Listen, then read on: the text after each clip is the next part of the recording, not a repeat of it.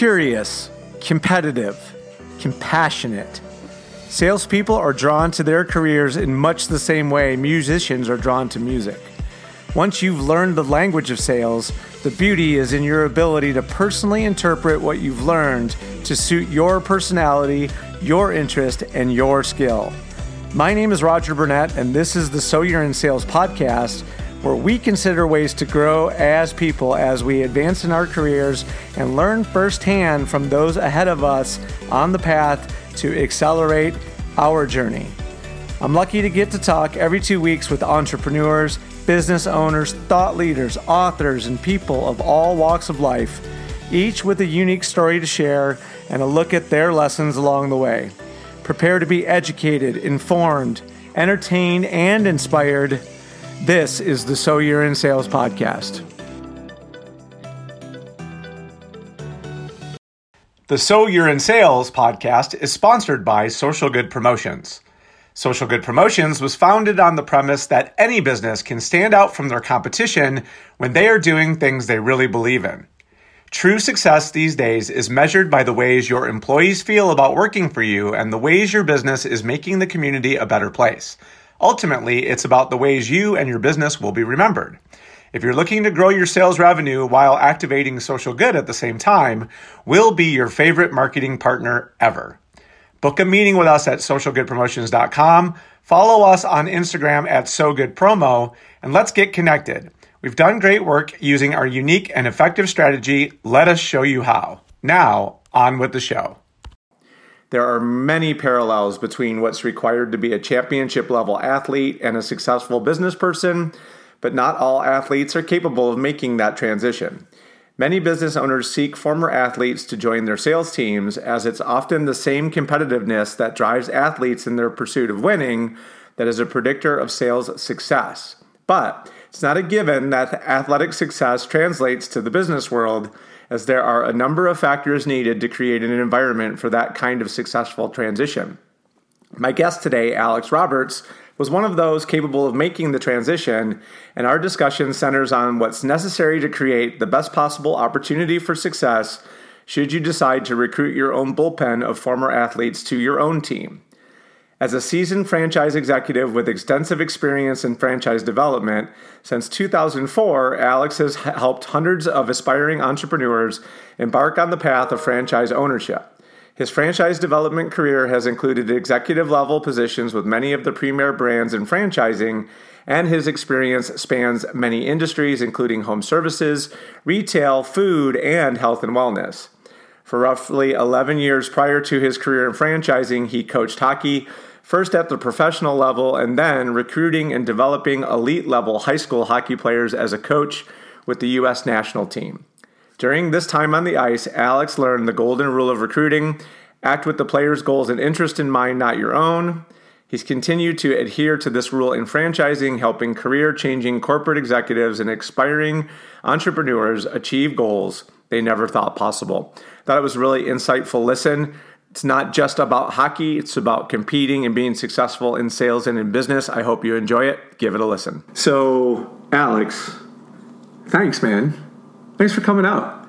Happy to be here. I appreciate it. You know, we, you and I have this uh, built-in sort of love for the sport of hockey, so we are going to try our best not to bore our guests with stories about hockey like the uh, 20 minutes of stories that I regaled you with before we got started. So, but um, really, it, it's that career as a professional athlete and really a college athlete, and really your entire time competing at an elite level um, in the sport of hockey that I really I want to dig into it less from the less from the actual elements of competing as an athlete and more about the translation between what you've seen in your time as a business person and the correlations that you've been able to identify between a successful athletic career and a successful business career and then how you try to use what happened for you as the impetus for what you're doing today. Fair? Perfect. That Fair. sounds great. All right. So, but having then told everyone that we're not going to bore everyone with hockey, I do feel like I need to give you at least a, a moment to speak about kind of uh, your journey on the path through the sport and kind of where that took you. Yeah, well, I mean, hockey was always a huge part of my life, having grown up in a family where my dad played hockey at Michigan State. And three of his brothers played hockey at uh, Michigan State as well, and two of them played in the National Hockey League. So I grew up in this family where hockey was was something that every at the time male in the family. But anyway, I grew up, you know, playing that sport, and and I, you know, wanted to be a Spartan my whole life, and I just loved everything about Michigan State, and I couldn't stand Michigan, and uh, and ironically, when it came time for me to be recruited, I came and visited the University of Michigan in Ann Arbor, and I fell in love with the campus, the coaching staff, and the team, and um, you know, and it was. I just I told my dad, I'm like, I hope you don't mind, but I want to go to Michigan, and he said, "Absolutely, I don't. You know, this is your time. This isn't mine. Uh, you know, type of thing." But um, and um, I'm going to reference a book that you may or may not be aware of. The book is called Blink, and it's um, by Malcolm Gladwell. Mm-hmm. And there's a section in, that opens the book that talks about statistical anomalies, right?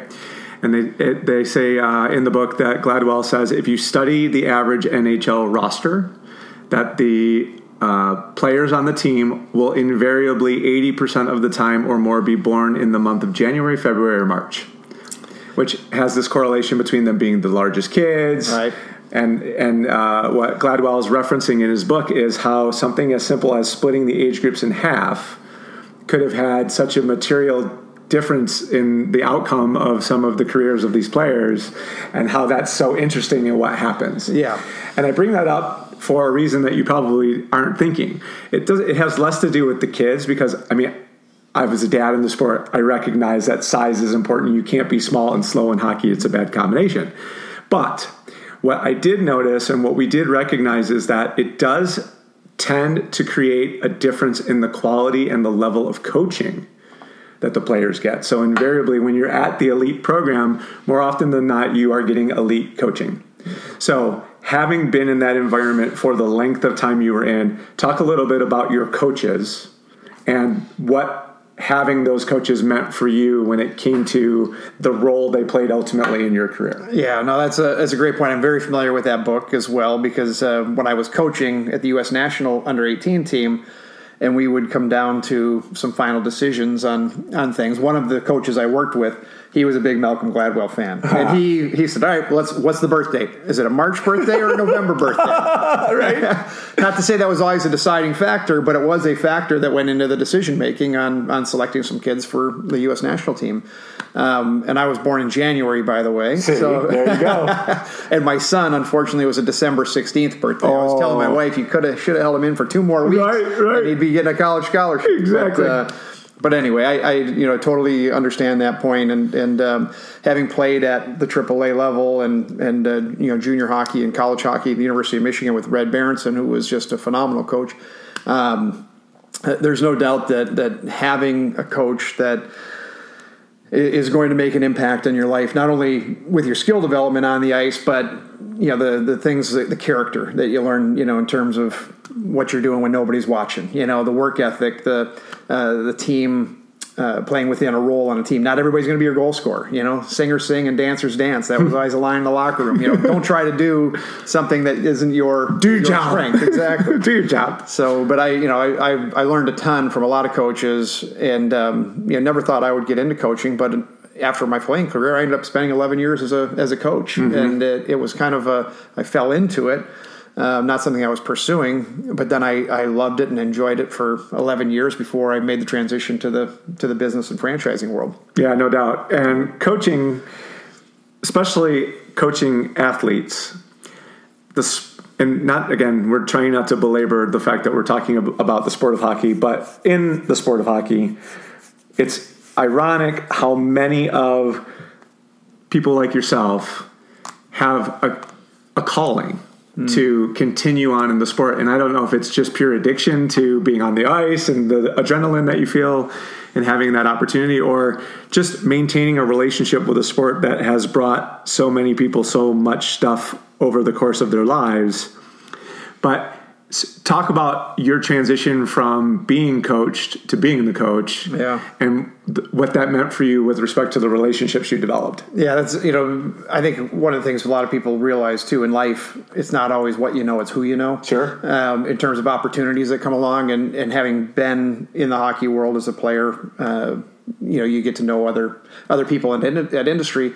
So I moved to Chicago after I finished playing and um, and was working teaching hockey schools at night just to make a few bucks while I was interviewing for jobs and. And uh, the guy that was running the hockey school, his name was Grant Mulvey. He was a sh- former Chicago Blackhawk, and uh, he was putting together a minor league team to bring to Chicago. And so he started asking me about my opinion of this because I, I just finished playing three years in the minors. And he said, Right. you know, we're thinking about bringing a team here to Chicago. I'm like, well, that's kind of weird. There's already the Blackhawks here. Why would you bring a minor league team to Chicago? Um, but these guys were definitely uh, knew what they were what they were getting into and doing. And fortunately, that first year they brought the team in uh, was the NHL lockout, so Oh. nobody was going to the Blackhawks Perfect, games. We yeah. had 18 18,000 fans every night at the uh, Rosemont Horizon watching the Chicago Wolves play. So, long story short, uh, when they brought this this minor league team to Chicago, I saw an opportunity. I wanted to get into business, and so I, I got hired to sell advertising. You know, the dasher boards, the Yeah. program, the radio advertising, uh, you know, season ticket packages, things like that. That was you know I was 26, 27 years old and um, and and doing this in the sport I loved, uh, you know, business and hockey was exactly what I wanted to do. Um, and then as we were building the team, we had we had for a year uh, no no team on the ice, but we were building the business part of it and our sponsorships and things. And then they started to put the team together for the following year. And Grant, who was the GM, started asking me, you know, telling me about some of the guys they were considering signing. And I had just played with or against most of these guys uh, in my three year pro career. And so I started giving him my opinion of some of these guys, and he quickly realized I kind of knew a little bit about, you know, what, and a little inside stuff. And uh, and so he quickly moved me over to the hockey operations side, and they made me the assistant general manager and the assistant coach of the team and um, and I, I kind of went reluctantly. You know, I was like I said, I really kind of wanted to pursue a, a you know more of a business uh, role, but um, and and for two years I didn't really enjoy the coaching side of it. I liked the management side, but the coaching it just wasn't you know totally resonating with me. I wasn't loving I wasn't loving it. The guys you know I was the same age or younger than half the guys on the team, so there's a little bit different respect factor I think and and that. But it um, what happened was the third year we brought in a new coach, a guy named Alpo Suhonen from Finland, and he was the first European head coach in the National Hockey League. He, he coached the Winnipeg Jets back in uh, I don't remember exactly the years, mid mid or late '80s. But anyway, they brought in Alpo to coach the Chicago Wolves, and this is the guy who lit the fire for me as a coach. Got it. He came in with just an, a, such a different philosophy than the previous coaches I worked for, who were a little bit more old school. It was Yeah. work hard, play hard. Uh, you know, forecheck, back check, paycheck was the, you know, the Right, line of the right, right. type of thing. But there wasn't any real development going on. There wasn't any real tactics Systems. and systems, and Right. you know, it was just uh, you know hard work hard. And um, so anyway, this guy came in from from Finland with this just great philosophy um, on puck control. And, you know, why dump the puck in? You know, why give it to the other team? Enter the zone with possession. You know, just I know we're getting a little technical here for, for our non-hockey listeners, but but it was uh, it, it was something that really lit a fire for me, and I and I loved um, you know learning now about how to develop skill and how to mm-hmm. develop systems and tactics and how do you adjust to what another team is doing. And and so he really lit that passion for me. And then you know when i realized you know what maybe this coaching thing is something i want to do mm-hmm. i felt like if i want to do this i want to do it in college. Mm-hmm. Because when i was a player college was the, the hi- the highlight of my playing career. Every game meant so much. You cared. There was passion. There was, you know, when I played in the minor leagues, half the guys didn't want to be there. They were there because that was the only way they could make a living. You know, some of the guys were, um, you know, just cynical or whatever it might be. Not not really playing for what's on the front of the sweater Exactly. anymore, right? Exactly. Right. So so I wanted to get back to the college level, and then I so I transitioned to coaching. I came to the U.S. National Under 18 team, which was based in Ann Arbor, Michigan. Uh, all the top high school age kids in the country, and my coach Jeff Jackson in juniors was the one who started that program, and he's the guy that brought me in to to help lead that program. So that's a kind of a long roundabout way of how I went from playing to coaching and didn't really care about coaching, like I said in the beginning, or wasn't all that interested, but then ended ended up spending 11 years in that industry and absolutely loved it uh, every step of the way. Well, there's there's so much to unpack there. So one, um, listeners, if you're in a situation where you want to have the opportunity to grow your skill in a place that might ultimately afford you a living, what better place to start than the place that you've spent most of your time, right? So.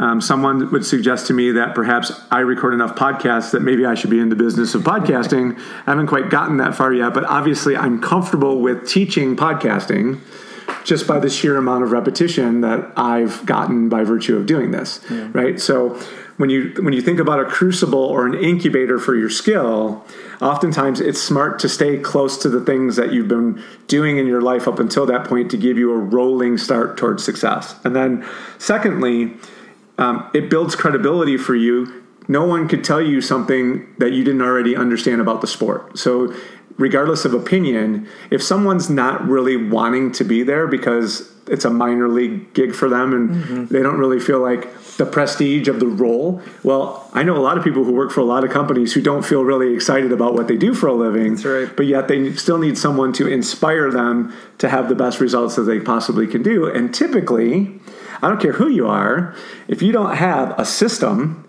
if you don't have processes in place, if you don't have measurement statistics to know whether or not you're getting anywhere, how do you improve? That's right. Right? You're just going to keep working hard, playing hard, forecheck, back check, paycheck, and yeah. eventually those results don't translate into the wins that you're looking for on the score sheet.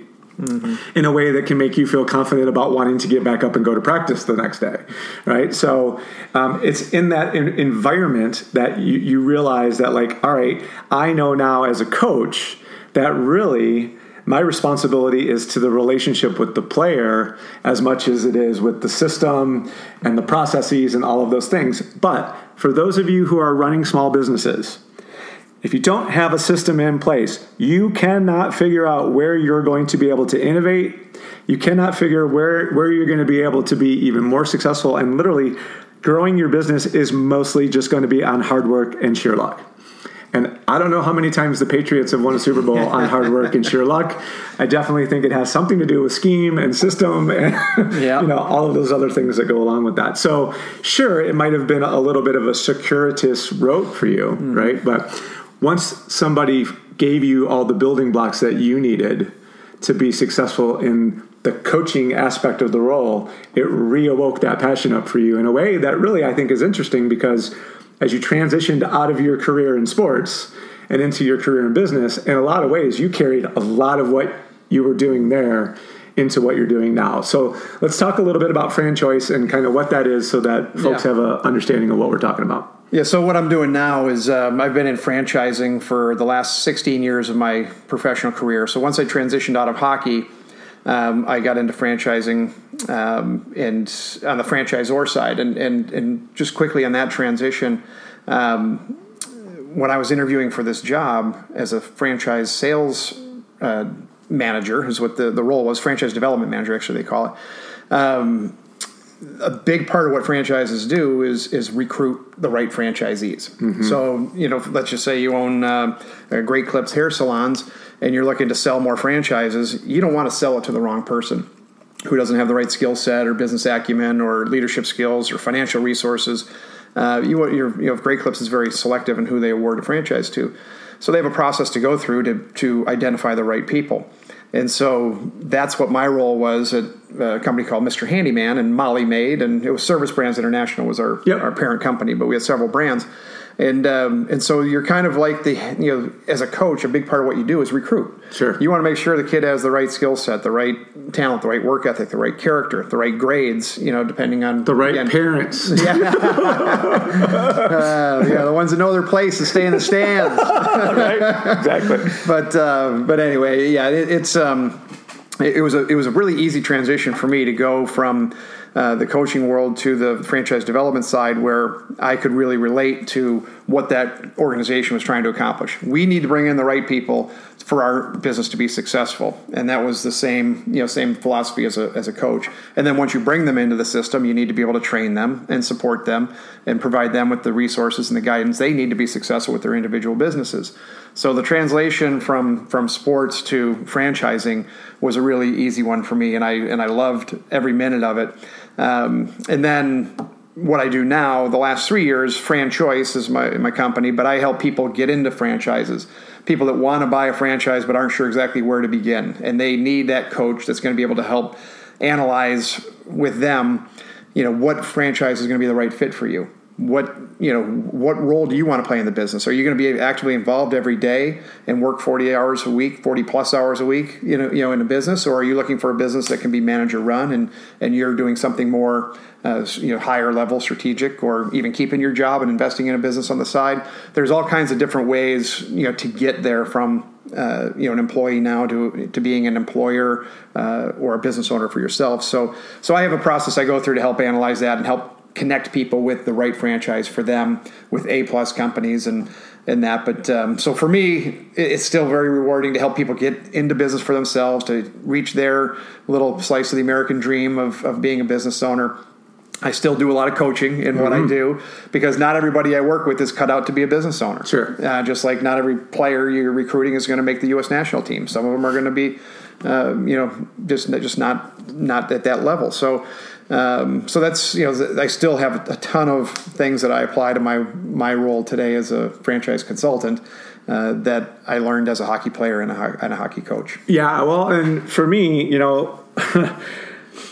um, as as a prospective purchaser of a franchise at varying stages of my life, what I what I think is really noteworthy in this is if you want to be a business owner obviously the advantage of franchising is you get a system, mm-hmm. right?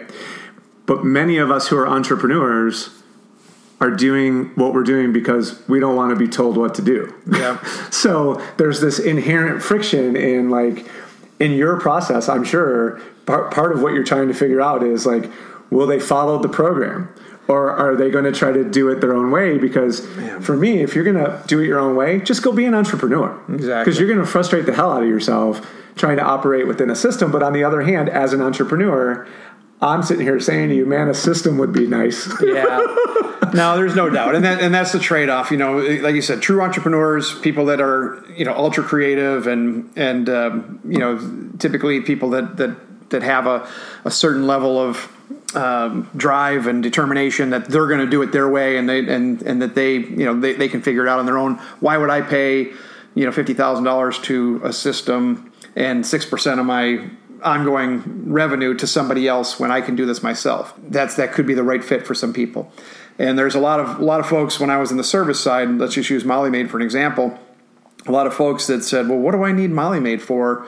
Uh, when when I can I can it's run my own cleaning. it's cleaning, right? you know, and ninety percent of the cleaning industry is independent cleaning uh, uh, people. Yeah. It's not franchises, but the average business in Molly Maid does 1.5 million a year in sales because they know how to market and advertise and they know how to do estimates and close estimates and keep recurring customers. They know how to deliver customer service, uh, communicate with the customers. You know all the technology to run the business. They've got all these these systems and, and training and tools to help people grow a larger business. Mm-hmm. And that typical entrepreneur that may say, "Well, I can do this myself."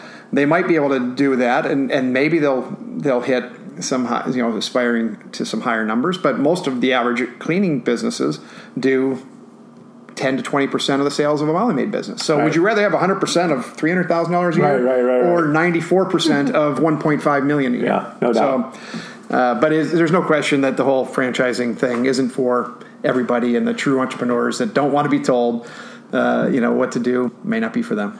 Well, so let's let's view the the alternative. So I can go buy a book like Traction, Gino Wickman's book, right, and which gives you the framework for building your own system. Mm-hmm. But what it requires of the entrepreneur is a vision. Mm-hmm. I, I can do the tactical work of growing my business, make the phone calls, enter the information, blah blah blah.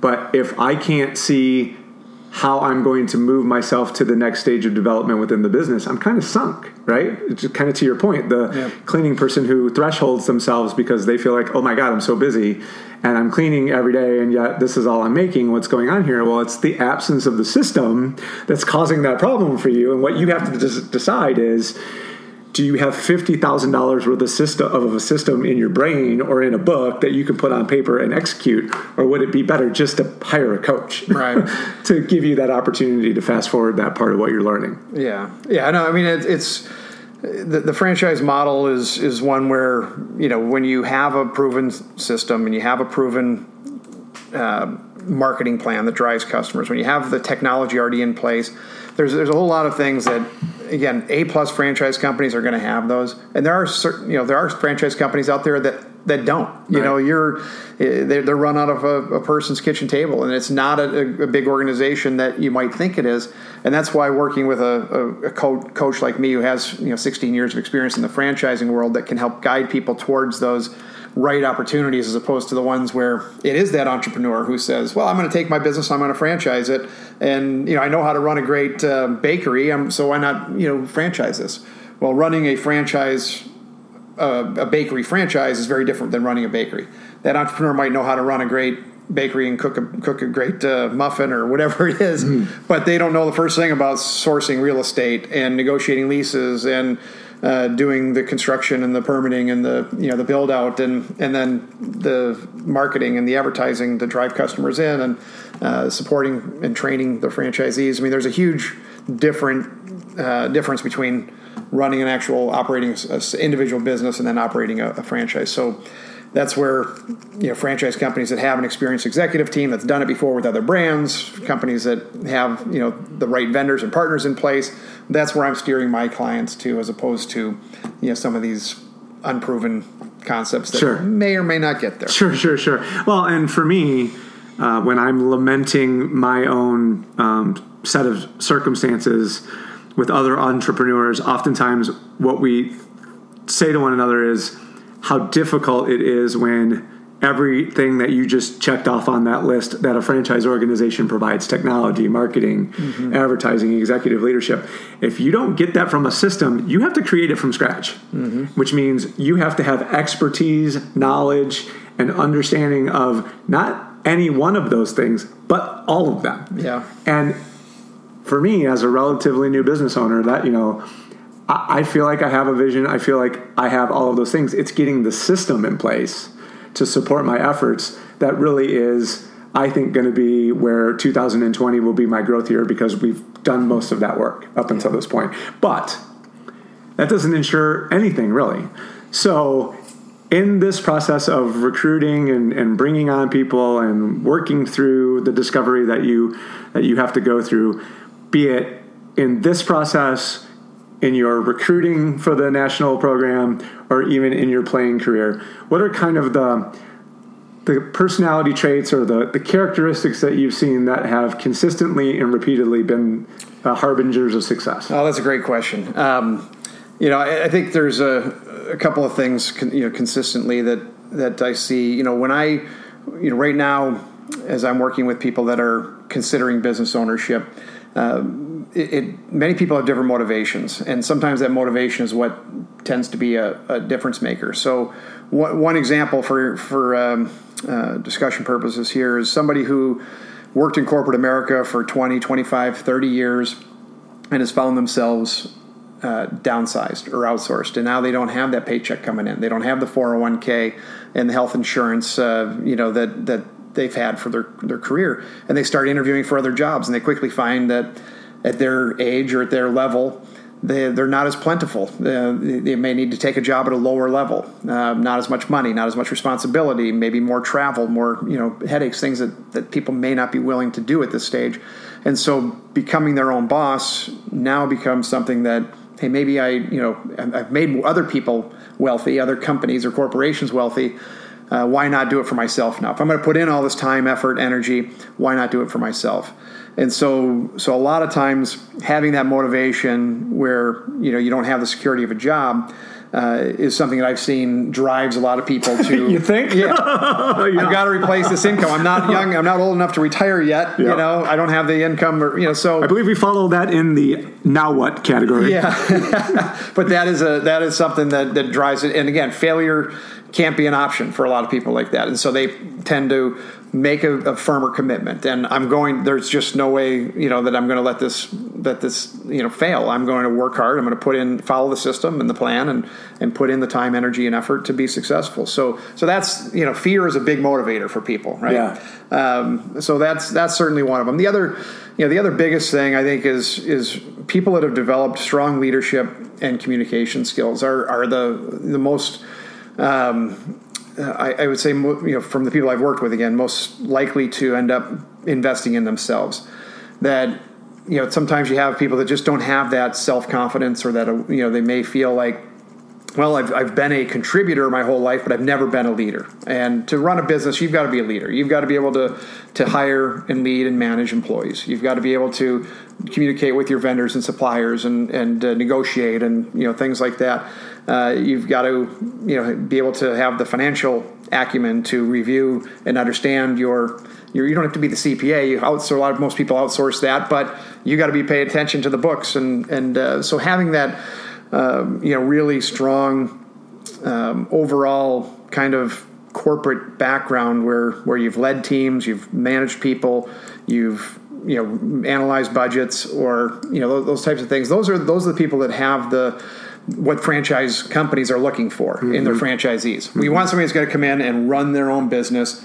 We're going to provide them with the framework. We're going to provide them with the support, but we know that not every Tom, Dick, and Harry can can lead this franchise. Mm-hmm. So if you have these types of, of, successful track record, you know these these types of traits in your track record, it's going to make them a lot more likely to be a, a successful franchisee. With franchise companies, they typically don't care if you know the first thing about the product or service that your business is selling. Uh-huh. You know, uh-huh. again, like uh, to bring an example, we used Great Clips earlier, the hair care industry the, the, franchisees that, that own Great Clips, they don't know anything about hair care. They don't they don't ever cut somebody's hair. They don't do anything with product or you know things like that. They're running a business. Mm-hmm. They have a manager that's running the day to day operations in the store, and they have hairstylists that are cutting the hair. Mm-hmm. And so that that industry knowledge is not at all a prerequisite for most franchise companies. A lot of times they say uh, we want we don't we want somebody from a completely different industry because if somebody's been working in this industry for a long time and they come in, then they think they know better or different. I have to unlearn their habits exactly. before I can teach them no, new ones. That's right? that's right on. so that's just one of those myths out there. You know, again for folks that are considering uh, owning a franchise and they say, well, what am I interested in? What are my what are my what are my skills?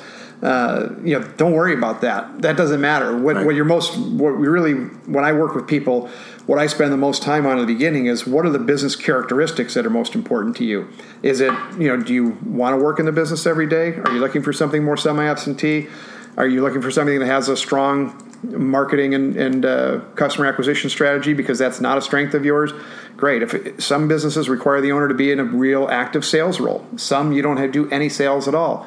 Uh, you know, so so those are the types of questions I go through with people to really understand. Do you need something that ramps up super quick, or can you afford to wait a year and a half, two years before you're seeing a return on your investment? Because the way these businesses are set up, some of them are designed for fast ramp up and turnaround, low overhead. Some have you know real estate and construction, and, and it's 12 months before it's even open from the time you open it. So you better have a, a longer runway. So anyway, those are those are some of the things you really need to consider ahead of time before you start worrying about what specific franchise, what product or service am I going to to, to uh, uh, offer in my business. It's more about let's identify these characteristics, and then we'll find the franchise that fits. So, really, as we wrap up, what I think I'm hearing you say, Alex, is first you have to know you want to. No doubt. Yeah. first, you have to know you want to, and a lot of times that it's that moment that people realize that they want to that uh, is the defining moment of their career. So yeah. it's good to know that there's folks like out, like you out there waiting for people when they make that decision, and uh, we will definitely make sure that we have your contact information loaded into this episode so that if anybody's interested, they have a way to reach out to you. Thanks, Roger. Appreciate it. Well, there you have it. There was a lot in there. I'm really proud of the fact that we were able to sneak in a Malcolm Gladwell uh, tidbit of information behind the whole Blink book. You guys should check that out if you've not yet read Blink by Malcolm Gladwell. It's a really good book. The other thing that really struck me was the with the absence of systems and processes, you're really just working hard without really um, any opportunity for improvement that can be measured. And the institution of systems and processes was really the catalyst for Alex's coaching career. So he has to be thankful to Alpo Suhonen, who was the Winnipeg Jets coach that he talked about. Uh, in there as well, and uh, the idea of helping Americans get a little slice of their of the American dream is a really cool idea. So I thought there was a lot in there, but really the uh, understanding of needing a system, needing some marketing and some technology in order to be able to actually make your small business be more successful than a franchise organization is really a key takeaway. So if you're not capable of joining a franchise organization, you really should be focused on systems in order to help you be able to improve for the long term. Hope you enjoyed that. Please share that around. Give it to friends. Let people know about the So You're in Sales podcast. And by all means, subscribe. And please write us reviews in places where you get your podcasts so that we can continue to bring you the high quality guests like the ones that we had today. Thanks, thanks so much for the listen, and we'll talk to you again real soon.